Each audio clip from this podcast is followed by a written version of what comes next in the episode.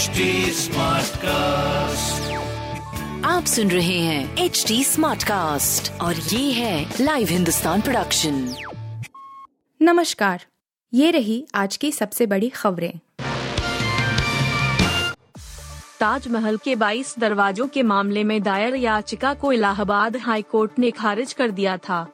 अब भारतीय पुरातत्व सर्वेक्षण के अधिकारियों के हवाले से बताया जा रहा है कि याचिका में किए जा रहे दावे गलत हैं। याचिका में कमरों में संभावित रूप से हिंदू देवी देवताओं की मूर्ति होने की बात कही गई थी इसके अलावा अधिकारियों ने यह भी बताया है कि ये कमरे स्थायी रूप से बंद नहीं हैं।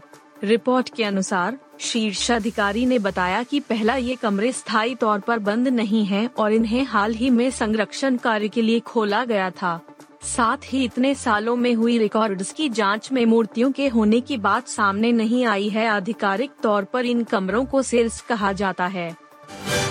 वेदर फोरकास्ट, और खतरनाक हो सकती है मौजूदा हीट वेव, समय से पहले मानसून की दस्तक दिलाएगी गर्मी से राहत। उत्तर पश्चिम दिल्ली के मुंगेशपुर में पारा 45 डिग्री सेल्सियस को पार करने के साथ शहर के अधिकांश हिस्से में गुरुवार को गर्मी एक या दो डिग्री अधिक महसूस की गई।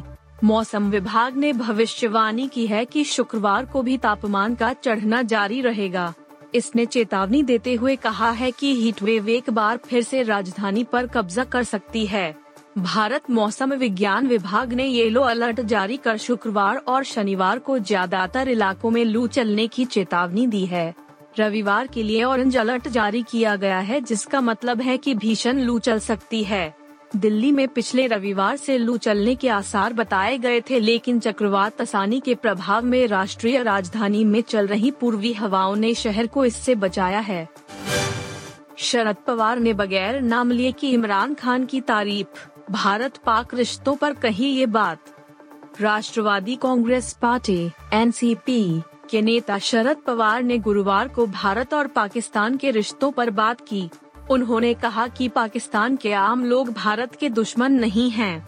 इस दौरान उन्होंने नाम लिए बगैर पड़ोसी मुल्क के पूर्व प्रधानमंत्री इमरान खान की तारीफ़ की।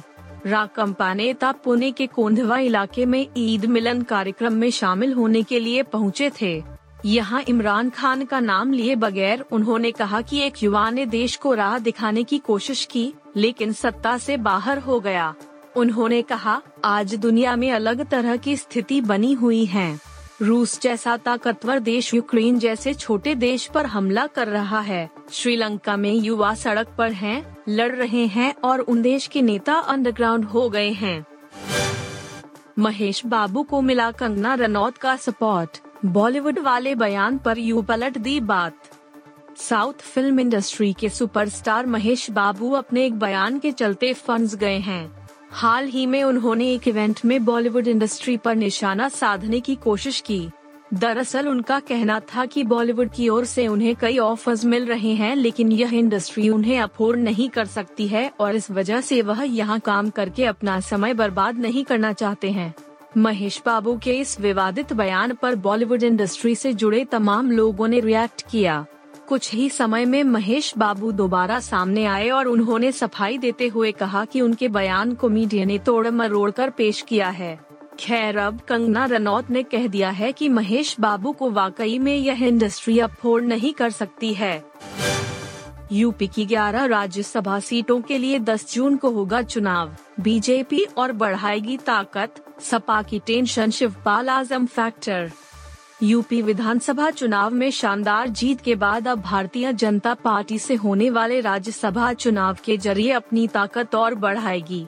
चुनाव आयोग ने गुरुवार को 15 राज्यों में राज्यसभा की सत्तावन सीटों के लिए चुनाव कार्यक्रम घोषित कर दिया। यूपी की 11 सीटों समेत इन सीटों के लिए 10 जून को चुनाव होने हैं। राज्यसभा चुनाव समाजवादी पार्टी और उसके विधायकों की एकजुटता का भी इम्तहान होगा।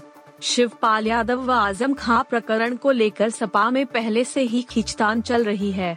संसद के उच्च सदन के लिए होने वाले इस चुनाव में अगर वोटिंग की नौबत आई तो सपा खेमे के लिए अपने उन विधायकों का एकजुट रख पाना बड़ी चुनौती होगी। दबेश्वर में बागी तेवर दिखा विधायक क्रॉस वोटिंग कर सकते हैं। आप सुन रहे थे हिंदुस्तान का डेली न्यूज़ रैप, जो एच टी कास्ट की एक बीटा संस्करण का हिस्सा है। आप हमें फेसबुक ट्विटर और इंस्टाग्राम पे एट एच टी या podcasts@hindustantimes.com पर ईमेल के द्वारा सुझाव दे सकते हैं आप सुन रहे हैं एच डी स्मार्ट कास्ट और ये था live Hindustan production HD Smartcast.